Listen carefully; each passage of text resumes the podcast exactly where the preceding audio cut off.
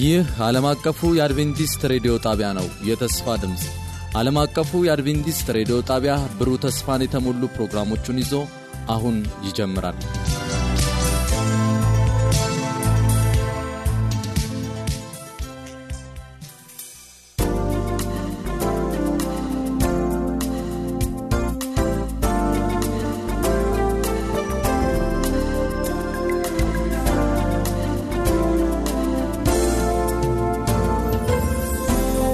አባቶቻችን ወንጌልን ለማስተላለፍ በፈረስና በእግር ይመላለሱ ነበር። እኛ ግን ቴክኖሎጂው ፈቅዶልን በአየር ላይ ወንጌልን ማሰራጨት ችለናል። ይህ የእግዚአብሔር እገዛ ባይታከልበት ይህ ግኝት ባልተገኘ ነበር። ስለዚህም ዛሬ ይህንን ግኝት ተግባራዊ ለማድረግና በዚህ ግኝት ተጠቅመን ደግሞ ወንጌልን ለማድረስ ዛሬ ስቱዲዮ ውስጥ እንገኛለን። እዚህ ስቱዲዮ የምንገኘው እኔ ከፈለኝ ደርበውና አገልጋይ ቴድሮስ አበበ አብረናችሁ ለ30 ደቂቃዎች ቆይታ እናደርጋለን። ለዛሬ እንደተለመደው በዚህ የደብዳቤዎቻችሁ ምላሽ በመንሰጥበት ፕሮግራማችን ከናንተ የመጡ ጥያቄዎችን በመመለስ ነው ቆይታችን የምናደርገው። ዛሬ በጣም የሚገርም ደብዳቤ ነው የመጣልን ቴዲ። መምህር አዳነ ከሽንቴ ከኮንሶልዬ ወረዳ ካርታ ከተማ 10 ጥያቄዎችን በአንድ ደብዳቤ ልኮልናል። ደብዳቤ ሳይሆን የሚመስለው ደግሞ የመልእክት ጥያቄ ነው የሚመስለው። በቃ እንዳለ ጥያቄ ሙሉ ጥያቄ ነው የመጣልን። ከ10 አንዱ ጥያቄ ከዚህ በፊት የተወያየንበት ጥያቄ ነው። ጥያቄውን ደጋግመን ስለተወያየንበትና በጣም ሰፊ ጊዜ ወስደን ስለተወያየንበት ሌሎችን ጥያቄ ለማስተናገድ ደግሞ ሰዓት ስለሚያንሰን ጥያቄውን ዘለዋለን። ጥያቄው ምን ይላል? ወንጌልን ከመስማታቸው በፊት የሞቱ ሰዎች በፍርድ ቀን ጣፈንታቸው ምን ይሆናል ይል ነበር ጥያቄው። አድማጮች ይህን ጥያቄ በተደጋጋሚና በሰፊ ስለመለስ ነው ዛሬ አንመልሰው። ወደ ቀዳሚው ጥያቄ እንሄዳለን። ወደ መምህር አዳነ ወደ ላከልን የመጀመሪያ ጥያቄ እንሄዳለን። እንዲህ ይላል ጥያቄው። ጌታ ኢየሱስ ስለ ዓለም መጨረሻ ሲናገር ከአብ በስተቀር ወልድም ሆነ የሰማይ መላእክት ሊያውቁት አይችሉም ብሏል። እሱ ራሱ አምላክ ሆኖ እያለ ለምን የዓለምን መጨረሻ አያውቅም የሚል ጥያቄ ነው። እንግዲህ አብራችሁ እንድቆዩ እየጋበዝኩ ወደ አገልጋይ ቴድሮስ ልምራችሁ። ጌታችን ኢየሱስ ክርስቶስ ወደዚህ ምድር በመጣ ጊዜ ሙሉ አምላክ ሆኖ ወይም ደግሞ ፍጹም አምላክ ፍጹም ሰው ሆኖ በሰውና በአምላክ መካከል የሚያገናኝ አገናኝ ሆኖ ማዕከል ሆኖ ወደዚህ ምድር እንደመጣ እናያለን። ነገር ግን በዚህ ምድር ላይ ክርስቶስ በተመላለሰባቸው ጊዜያቶች ውስጥ ልክ እንደ መለኮት በመሆን መለኮታዊ ኃይልን በመጠቀም ወደፊቱን የማወቅ እንደ መለኮት የፈለገውን የማድረግ እና የመስራት ሁኔታ በመለኮት ኃይሉ ተጠቅሞ ቢያከናውን ኖሮ ለደህንነታችን በጣም አስቸጋሪ የሆነ ነገር ይፈጠር ነበር። በመሆኑም በፊልጵስዩስ ምዕራፍ 2 ቁጥር 5 ጀምሮ እንደዚህ እናነባለን። በክርስቶስ የነበረ ይህ ሐሳብ በእናንተ ዘንድ ደግሞ ይሁን፣ ከእግዚአብሔር ጋር መተካከልን መቀማት እንደሚገባው ነገር አልቆጠረም። ነገር ግን የባሪያውን መልክ ይዞ በሰው ምሳሌ ሆኖ ራሱን ባዶ አደረገ ይላል። በማን መልክ ሆነ? በባሪያው ማለት በሰው አምሳል ሆኖ ራሱን ባዶ አደረገ እና ጌታችን ኢየሱስ ክርስቶስ በዚህ ምድር ላይ በነበረበት ጊዜ ልክ እንደ ሰዎች በመገኘት ልክ እንደ ሰዎች በመመላለስ ሰዎችም ሊደርሱበት የሚችሉትን ጣራ ወይም ደረጃ ድረስ በመሄድ በአባቱ በመታመን ብቻ ነው ብዙ ተአምራትን የሰራው፣ ሰዎችን የፈወሰው፣ ያስተማረውና ድንቅ ነገሮችን ሁሉ ያደረገው በዛ በአባቱ ላይ በመመካት እንጂ በራሱ ኃይል በማድረግ አይደለም። ያንን ቢያደርግ ኖሮ ሰይጣን የነበረው የመጀመሪያ ክስ ተግባራዊ ይሆን ነበር ማለት ነው። ሰይጣን ምን አይነት ክስ ነበረው?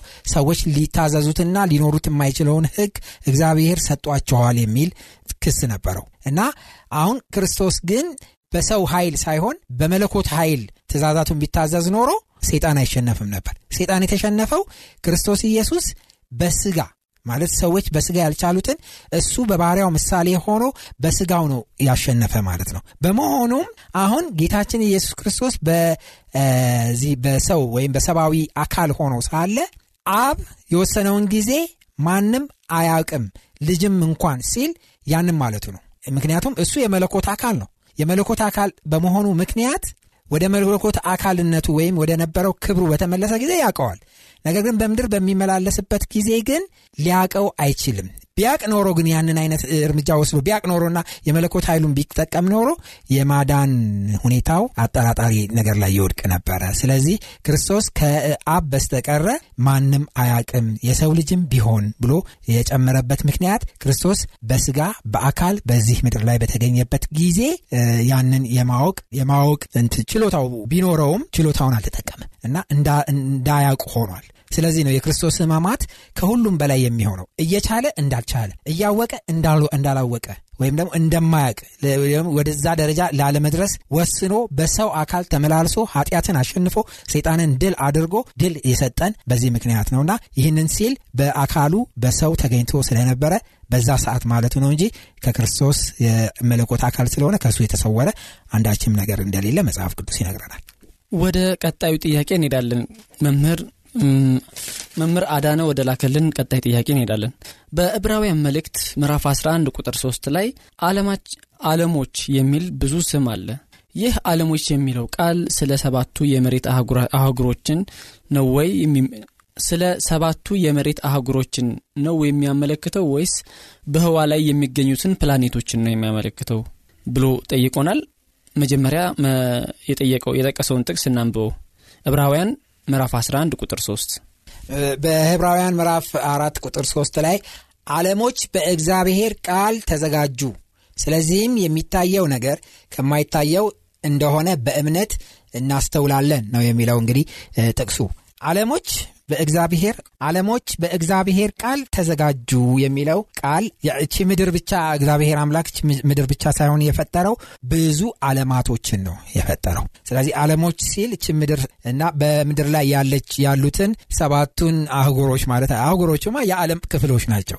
ነገር ግን ብዙ ዓለማት ሲል እንደውም አሁን ጠያቂያችን እንዳነሳው ዓለማት ሲል እነዚህን ፕላኔቶች ብቻ ማለት አይደለም። ፕላኔቶችማ እነዚህ 9 ፕላኔቶች ያሉባት ጨረቃና ፀሐይ ያሉበት አንድ ዩኒቨርስ ነው። ግን እንደሱ አይነት በጣም ብዙ ቢሊየን የሚሆኑ ዓለማት አሉ። ስለዚህ እነዛን ሁሉ ሰው የደረሰባቸው ብዙ ቢሊየን የሚሆኑ ዓለማት አሉ። ያልደረሰባቸውም አሉ። የሚገርመው ነገር አሉ እንዳሉ የሚያውቃቸው ነገር ግን ለማየትም ለመጓዝም ወደ እነሱ ለማንሳትም በሳተላይትም ለመጎብኘት ያልተቻለ ብዙ ዓለማት አሉ። እነዛን ሁሉ የሚታዩትንም የማይታዩትንም ሁሉ እግዚአብሔር አምላክ ፈጠረ ማለት ነው። ዓለማት ሲል እቺን ብቻ ሳይሆን ሌሎች ሁሉ ዓለማትን ማለት ነው። ጠያቂያችን እንዲረዱ እንፈልጋለን። ወደ ሶስተኛው ጥያቄ እናልፋለን። ዮሐንስ መጥምቁ የተገደለው ሄሮድስ የገዛ ወንድሙ ሚስት ስላገባና የዮሐንስ መጥምቁ ስለወቀሰው ይቺ ሄሮድስ ያገባት ሴት አስገደለችው። የሄሮድስ ወንድም ስለሞተ ነበር ወይስ በሕይወት እያለ ነበር ሄሮድስ የወንድሙን ሚስት ያገባት? ይህ ከሆነ ወንድሙ ሞቶ ካገባት ሙሴ ሕግ ይፈቅድለታልና ትክክል ነው። እንዴት ነበር ሁኔታው ብሎ ነው የጠየቀን ጥያቄው። ያ ቢሆንማ ኖሮ ምንም ችግር አልነበረውም። ነገር ግን ሄሮድስ ሚስቱን ለመቀማት ሲል ወንድሙን የገደለ ነው። ወንድሙን በመግደሉ ሂደት ውስጥ ደግሞ እቺም ሴት የወንድሙ ሚስትም ተባባሪ ናት። ምክንያቱም እሷ ተራሷ ጋር በትዳር ተጣምራ ከመኖር ይልቅ ባሏ ሞቶ የንጉሥ ሚስት መሆኗን ስለፈለገች ቆንጆም ስለነበረች እሷም ጭምር ተባብራበታለች በነገሩ። ስለዚህ ያንን በማድረግ ወንድሙን ገሎ የወንድሙ ሚስት ስላገባ ነው ይላል መጽሐፍ ቅዱስ ራሱ። ወንድሙን ገሎ የወንድሙ ሚስት ስላገባ ነው የሚለውና ስለዚህ ነፍሰ ገዳይ ነው እና ይሄ ነፍሰ ገዳይ ደግሞ ለዚህ ነው ነፍሰ ገዳይ ባይሆንና ኃጢያት ባይኖርበት ዮሐንስም ባልተናገረ ነበር።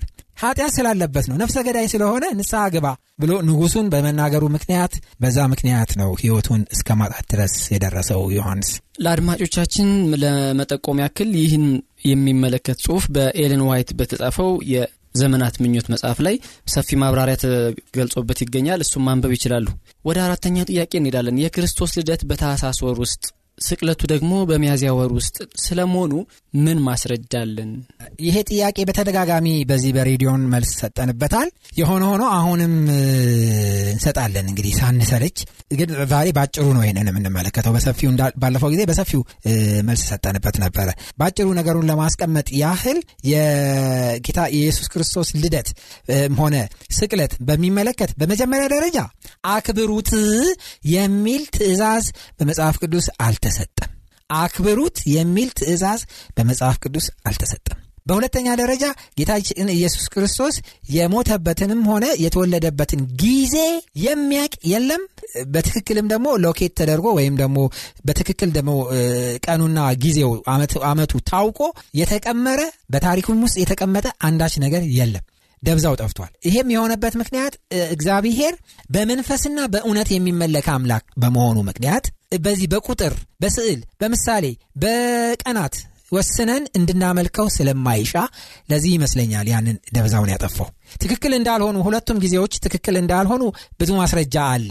እንደውም በጣም ትክክል ያልሆነው የዚህ የገና በዓል ብለን የምናከብረው ነው።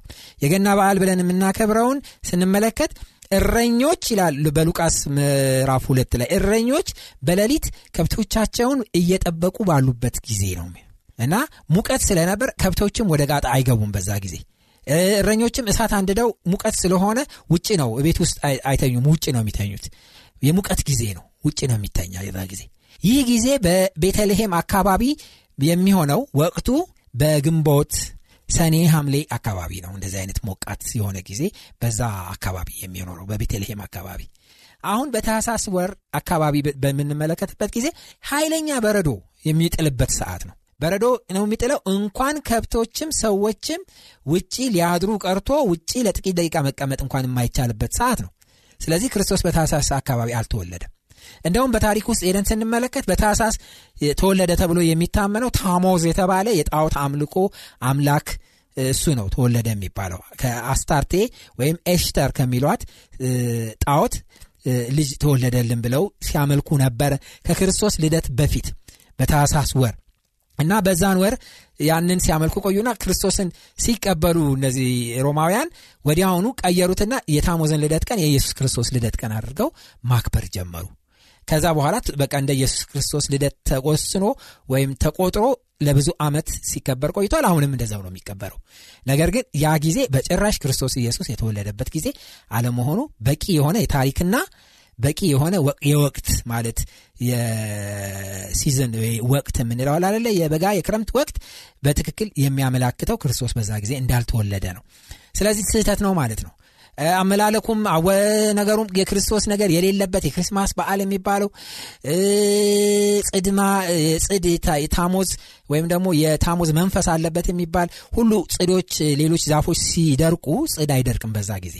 ስለዚህ ለምለም ስለነበረ መንፈሱ በውስጡ አለበት ስለሚባል እሱን ጽድ በመብራት በተለያዩ ጌጣጌጦች የማስጌጥ ስነ ስርዓት ይደረጋል። ለታሞዝ ነው ያም የሚደረገው።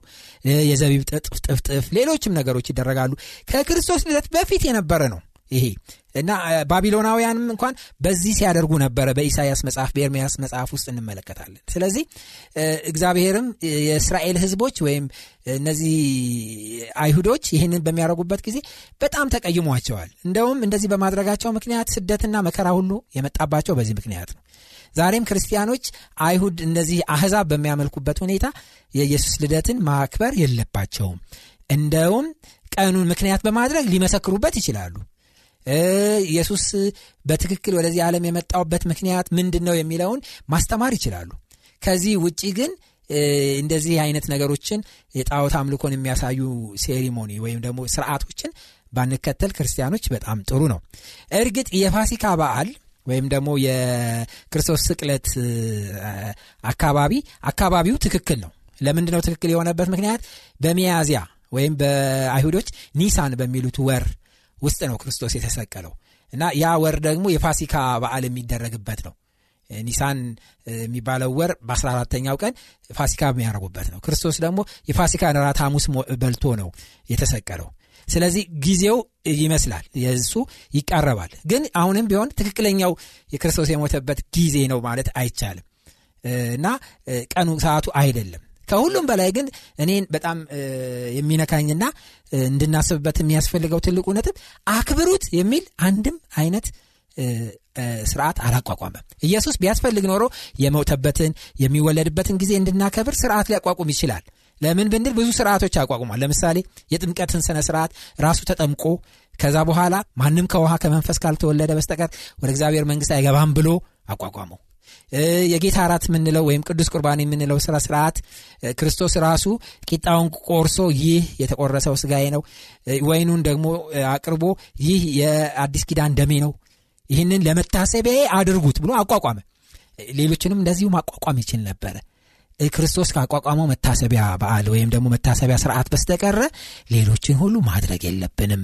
ይሄ ከአሕዛብ የወረስናቸው ነገሮች ስለሆኑ ልናደርግም ልንጨነቅላቸውም አይገባንም።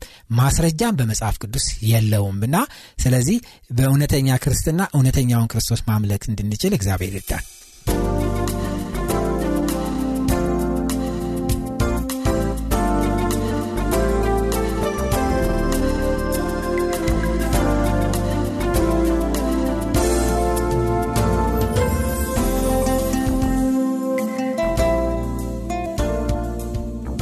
እንግዲህ ከዚህ ጋር ተያይዞ ባለፈው የገናን በዓል ስናከብርኛ እንደ ሰዎቹ ጽድ አልቆረጥን።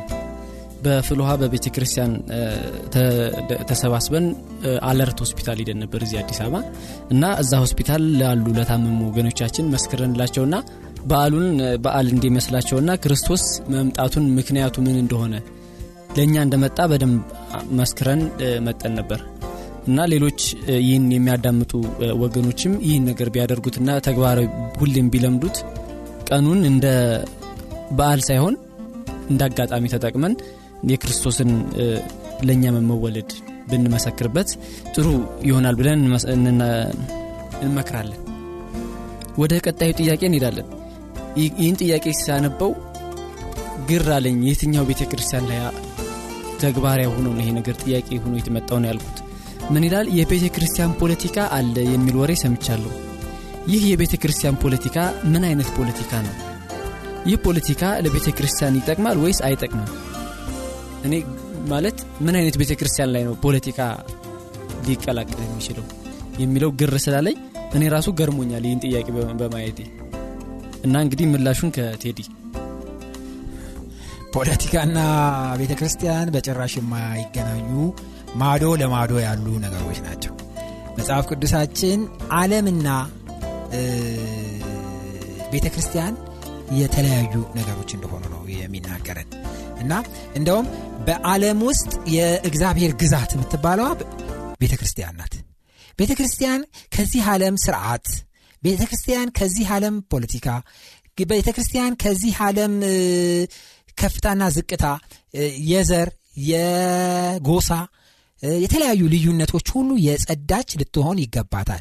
ምክንያቱም ቤተክርስቲያን የሰማይ ምሳሌ የሆነች ወይም የሰማይን ቅምሻ የምንቀምስባት የሰማይ ስርዓት የሞላባት ናት። በቤተክርስቲያን ውስጥ ዘር፣ መድሎ፣ ልዩነት ጨርሶ ሳይኖር ሰዎች በክርስቶስ ኢየሱስ እኩል ሆነው የሚራመዱበት ስርዓት ነው። ስለዚህ እነዚህ በቤተክርስቲያን ውስጥ የተቋቋሙት ወንድም ሴትም፣ ግሪክም አይሁድም በክርስቶስ ኢየሱስ ሁሉም አንድ ናቸው የሚለው መርህ ከፖለቲካ ነፃ እንድትሆን ያደርጋታል ቤተክርስቲያንን። ስለዚህ የማንኛውም ዜጋ፣ የማንኛውም ጎሳ፣ የማንኛውም ብሔረሰብ ቢመጣ ቤተክርስቲያን እነዚህን ሁሉ የምትሰበስብና በአንድነት አቅፋ የምትይዝ ናት። ሰማይም ስንሄድ በቀለም፣ በዜጋ፣ በባህል እና በስልጣን የተከፋፈልን መሆናችን ይቀራል። ይህንን የምንለማመደው የት ነው? ቤተክርስቲያን ውስጥ ነው። ዛሬ ምድራዊ ቤተክርስቲያን ውስጥ ነው የምንለማመደው። ምድራዊ ቤተክርስቲያን ውስጥ ፕሬዚዳንቱም ጠቅላይ ሚኒስቴሩም ቢመጡ እና አምነው በቤተክርስቲያን ቢሰባሰቡ ተራውም ሰው፣ ጽዳት ሰራተኛውም ወይም ደግሞ ዝቅተኛውም መንገድ ተዳዳሪ መጥቶ አብሮ አምልኮ ቢቀርብ ልዩነት የለም በቤተክርስቲያን ውስጥ።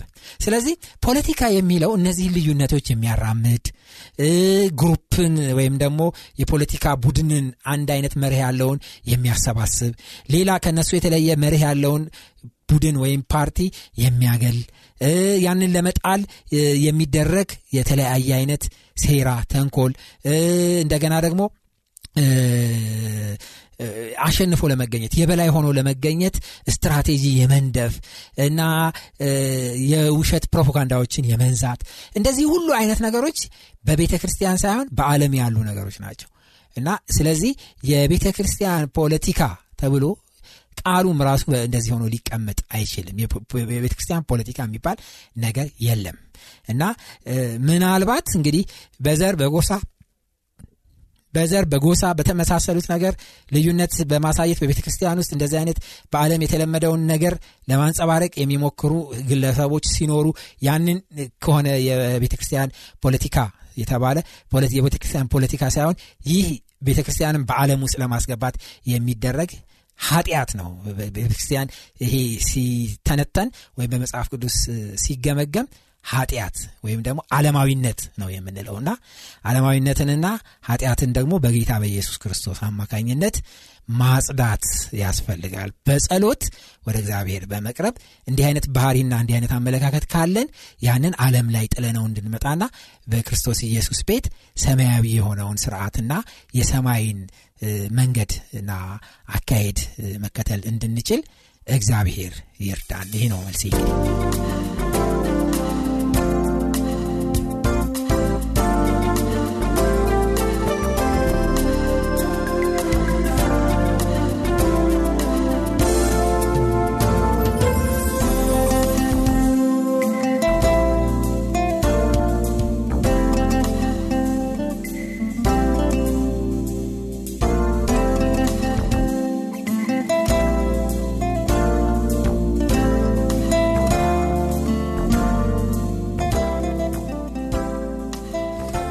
እንግዲህ ከመጀመሪያ እንደተቀስነው ይህ እኔና ቴድሮስ ይህን የደብዳቤዎች ፕሮግራም ማዘጋጀት ከጀመርን ወዲህ በጣም ትልቁና ብዙ ጥያቄዎች የተላከበት ፕሮግራም ነው፣ ደብዳቤ ነው እና ለዛሬ 30 ደቂቃ ሆኖናል አብረን ከቆየን።